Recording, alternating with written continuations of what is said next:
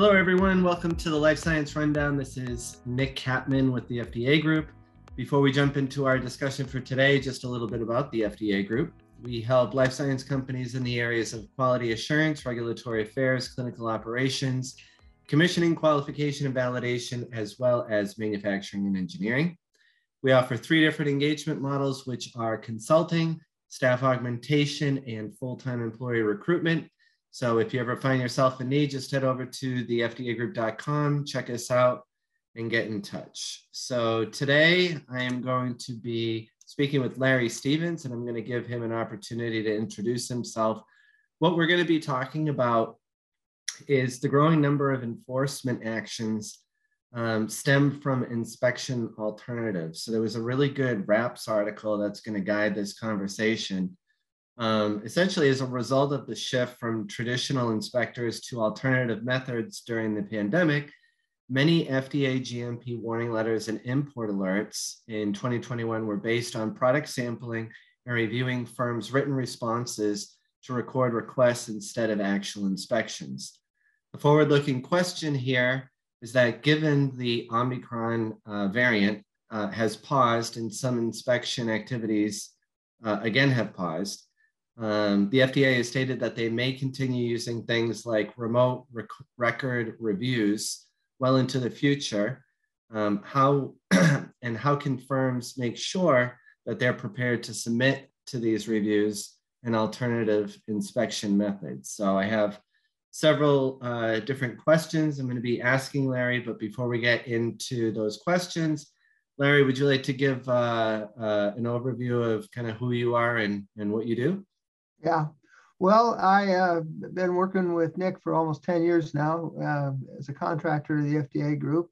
I've also been very recent, in the last four years, I've been able to uh, uh get opportunities to work as an expert witness on the FDA regulation of medical devices. I have a rather unique background.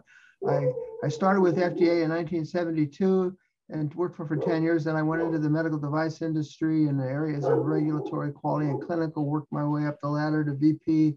And uh, for 18 years did that. And then 2000, I went back to FDA and worked for the, a more modern FDA, uh, not modern by any business standards, but uh, then, and I thought I knew FDA really well until COVID hit. And it's really changed the way they're doing business. And uh, I understand because I just did uh, a virtual, a mock FDA virtual audit on a company where I never actually visited the site, but but the, there was some issues with getting documents and the things that companies should be aware of because I don't think FDA is going to stop doing this. In other words, the sample collections, they've always done that, but uh, they're going to do more sample collections because they've, they've, issued a lot of warning letters on if they're finding stuff. And the other is is that it's it's more efficient for them to to do these record audits than it is sending people out. And so the, the on-site inspections will pick up again, no doubt about that. But I don't think the virtual inspection is gone. mm, yeah. well, what is your overall takeaway from the news that so many warning letters and import alerts were based on these inspection alternatives recently? Well, I, I think, uh, you know, FDA is going to enforce some way. They're, they're not going to, if they're not doing inspections, they're going to find some other way to do it. And uh, the import alert uh, issue, I'm, I'm very familiar with because I ran the FDA import office out in California for five years as the director of that office. And import alerts uh, are a very, very powerful tool. And I recently got an expert witness case that was based on a virtual uh, observation by the FDA, but the, the FDA, the import alert keeps your product out of the company, country. So it's it's a it's a, a very powerful action. If, if FDA isn't happy with the product that's being imported, uh, they, they put it on import alert. It gets automatically detained. And if you can't find the information, it's going to go back out. So uh, I, I'm not surprised that this happened but I also know as one who, as a compliance officer for FDA, I wrote warning letters. The key is the violation. Uh, the, all the, the uh, compliance officer needs to do is to get the documentation, either a, uh, a violative sample or a report I don't know that they're issuing FDA 483s for, for these inspections because it's not an on-site inspection, but it doesn't stop them from writing a report citing violations. And, and that report could, could then stand uh, as a basis for a warrant, and it has. We know that in 2021, uh, that a, a significant number of warning letters came from records review. And, and that's kind of unusual for FDA, but it, it's the real world of today. mm-hmm. How do you see things like remote record reviews and remote interactive evaluations being permanent tools in FDA's inspection program? Well, again, I, I think that it, it's it is it's more efficient. It's interesting the record review. FDA has legal authority to review any records that are that are generated to show compliance with the good manufacturing practices. So uh, testing results, protocols, um, inspection reports, all those FDA, and they look at those during inspections. And I think most companies are aware of that. But the point is, is they have authority to review those. And what the FDA is going to do, and what they are doing, and I think they will continue to do it. Uh, in the case of the one, one, two companies are suing each other over it, but the FDA refused entry of the product because the foreign manufacturer could not document that they were following good manufacturing practice regulations. Either they, they didn't want to, or they weren't following them, or what they are doing, FDA looked at their documentation and said, well, this is really not sufficient, and, the, and they refused entry of the product. So if you get a request from FDA uh, for a record review, uh, don't be shocked. And also, um, how you do it is going to be interesting because um, the virtual audit that I did recently, they used a Dropbox. And, and as I would send them a list of things I wanted to look at, and they would put those in the Dropbox. But I was a consultant, I wasn't the FDA. Uh, and they were happy from what I found that I wasn't the FDA. And uh, then the, I could look at them, but the, the, the, the problem you've got is that uh, if you give a document to an FDA person, uh, they can copy that and you won't even know it. And, and that's, that's different. You should know that. So I had a non-disclosure agreement. You know, if I shared any information, they could sue me. Uh, but the FDA, I, I would suggest that you get a shared screen. And when they ask to review a document, you bring up the PDF file and you let them review it in real time, right, right at the time you're with it. And if they say, I want a copy of it, uh, you can ask them why. If, in other words, if they, because you don't want to give them any evidence you don't have to. So, but, but the big, big deal is, is that the company should have a, have a procedure. Okay, what are we going to do when FDA sends us a record request? How are we going to handle it? What, you know, what was the steps we're going to go through? Because you don't want to not give them the documents because that, that'll get you a warning letter. So uh, it's it's I think going to become a tool that FDA is going to use with delight because it's yeah. easier for them. um, when you ask them why uh, do you want a copy, can you imagine an instance where they say, "Oh, never mind," or "Oh no, abs- absolutely, I can't." Yeah, can't yeah. Oh yeah, no, no, because some eh, if FDA investigators. Um, are trained on on the, the quality system regulation and they, they know how to review documents, but they don't know how to really deal with, with extra legal actions. Like, for example, uh, if, if, a, if you're during an inspection, an FDA person asks for a copy of a, of a procedure or something like that, you, you can get it, you can you can review it with your internal people, make sure it's the right one and the right issue, and then you you write on it, you know, copy given to FDA on such and such date. Um, I don't know how it will work electronically in the sense of that, but I think challenging them, uh, a lot of FDA people will ask for everything. Uh, and if you give it to them, they'll take it. So it's it's not inappropriate to say, uh, we, you know, you can review this document, but I don't really understand why you would want to take a copy of it. What, what good would that do to? And and and the person may not actually have a good reason, and they might just say, okay, never mind. I don't I don't really need a copy after all. And of course, that's if that's the outcome, that's a good outcome. Yeah, yeah. excellent. Wow, good insight. How well do you feel the average manufacturer is prepared to accommodate these alternative uh, oversight tools?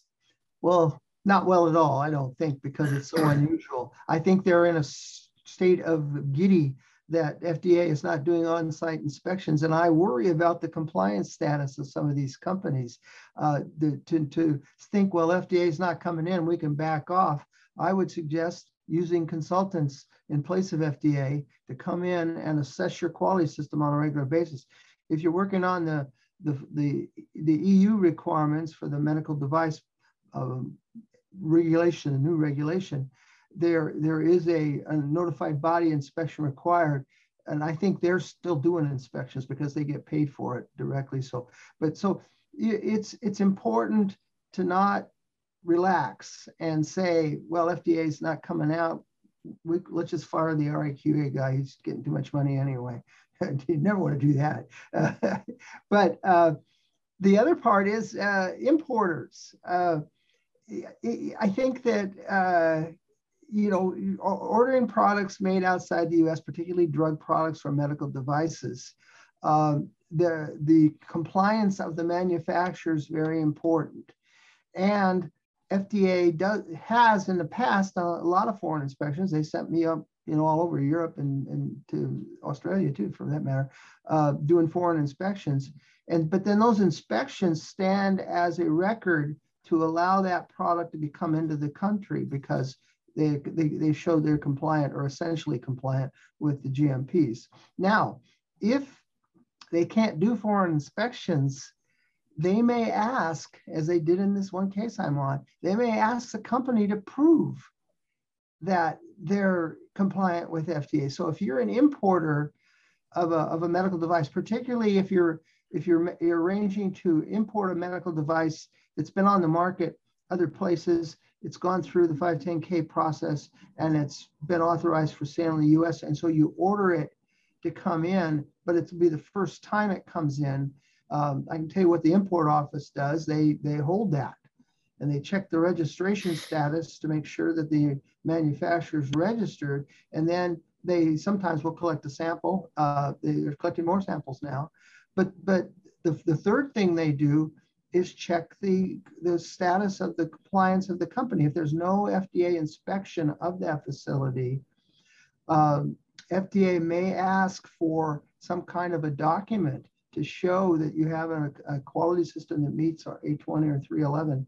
And, and I don't think companies have that. That's something they might want to start thinking about if they're an importer and if they're importing new, new drugs or new devices from outside the US from companies who don't have an inspection history with FDA, uh, they might want to start preparing in advance a document and get it reviewed by people who know what they're reviewing and, and let it let it stand as a, a way to show that you, you're you are operating in compliance. You just didn't have that FDA inspection. I don't I don't think companies are ready for that, but they're importing, they need to think about that what are some potential readiness blind spots or gaps that a company might have here? In other words, where are companies likely not prepared? Well, I think they're not probably not prepared with internal staff. In other words, uh, the the change of the approach is that uh, they are not coming on site, but they're going to be asking for records. Well, do you have the people who are familiar enough with your system to be able to get those records expeditiously? Do you have them all as PDF files? In other words, do you have a, an electronic way of displaying those things that will allow somebody to remotely review the documents? If you haven't got that, uh, you need to make sure you, you, you are, are thinking about it and that you've got the staff trained on that and how to do that and, and run through mock requests to, to see how well your people can respond. I don't, you know, the thing is, you got document control people. Uh, there, very few of them are actually filing papers anymore because most of them, the uh, systems are electronic. So your document control people actually have an easier job now because they just uh, make sure that you're using the computer system correctly to modify documents and getting them approved. So some additional responsibilities then could come in for FDA virtual inspections uh, where records are requested involved. So I think that um, an assessment. I think a company should do an internal assessment. Are we really ready to, to deal with this? And you may not need more people, but you may need to reassign people.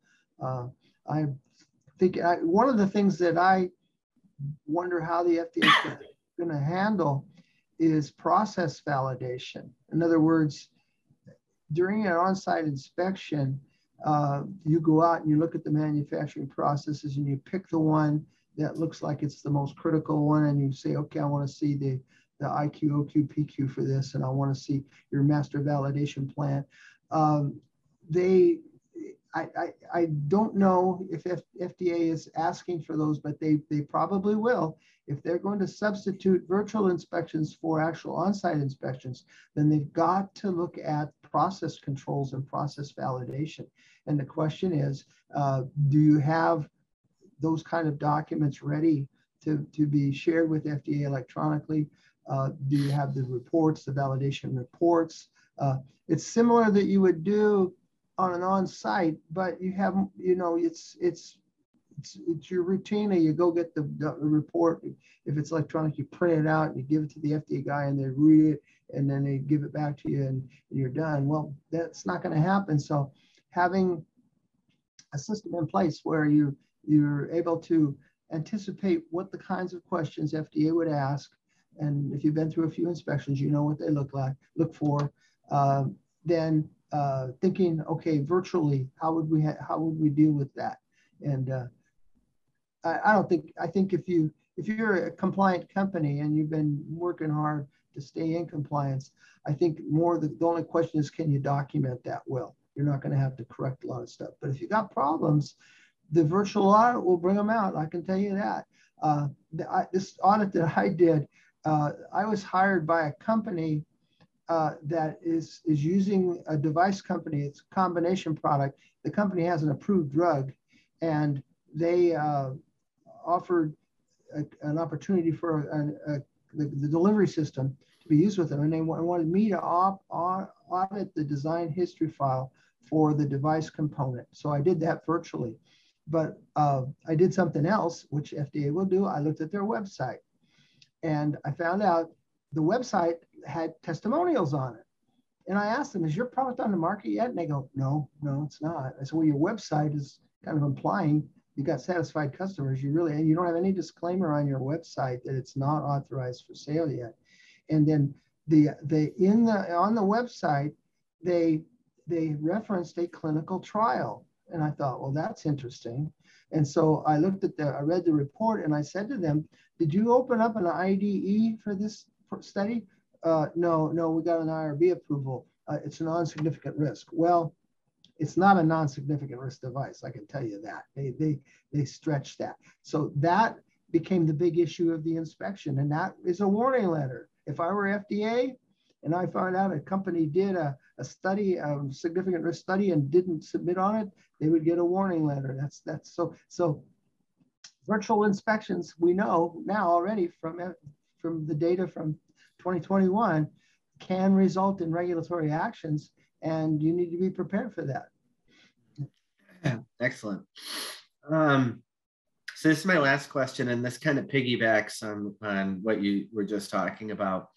Um, what would you advise companies that might not be confident in their readiness to accommodate these requests to do first to solve that?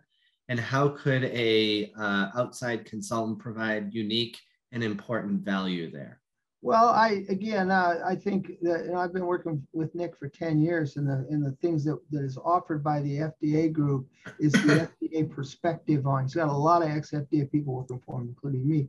Uh, you can provide that FDA perspective, and I think companies should think about uh, having uh, engaging uh, the FDA group or some other qualified consulting company to do a virtual audit uh, and and get challenged on it and uh, and I'm, the first one I did was, you know, kind of winging it, but now I'm, I feel pretty comfortable at it. So uh, it may be a new service that uh, other companies will come up with. And why is it important? You don't want to learn from FDA that you got problems. Learn it from the consultant.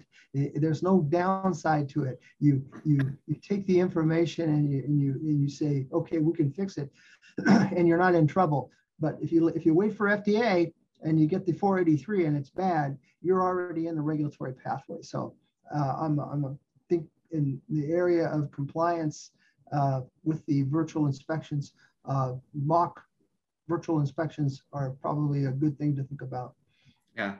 Well, it's funny. Um, I've had some uh, clients or potential clients say, well, we were thinking about calling the FDA and having them come in. And I said, well, if you thought you were breaking the law, would you call the police and have them take a look? you know, like that's that's not what you do. You call a lawyer, or in this case, you'd call a consultant. that that is funny. As somebody who thinks of the FDA as a service organization, it's not. They're a law enforcement organization, and calling yeah. them in is not a smart thing to do. no, no. So, well, um, this has been really insightful, Larry. As always, I really appreciate it. Um, hopefully, um, I didn't uh, snort too much. I'm feeling a little under the weather. Um, plus, I uh, I made a mistake this morning. I went to take my daily multivitamin and I, I accidentally took melatonin. So I'm, I'm kind of foggy. So yeah, okay. hopefully, hopefully I didn't come off that way in this podcast. No, no, no. You, you, yeah. You, but um, as always, if you find conversations like this valuable, please share it with a colleague or your professional network. If you haven't already, subscribe to get updates of new episodes at the FDAgroup.com slash podcast and follow the FDA group on LinkedIn. If you'd like to connect about project or resource needs, head over to the FDAgroup.com to get in touch and feel free to connect with me personally on LinkedIn. So, Larry, again, thank you so much. Thanks everyone for tuning in, and uh, we'll see y'all next time.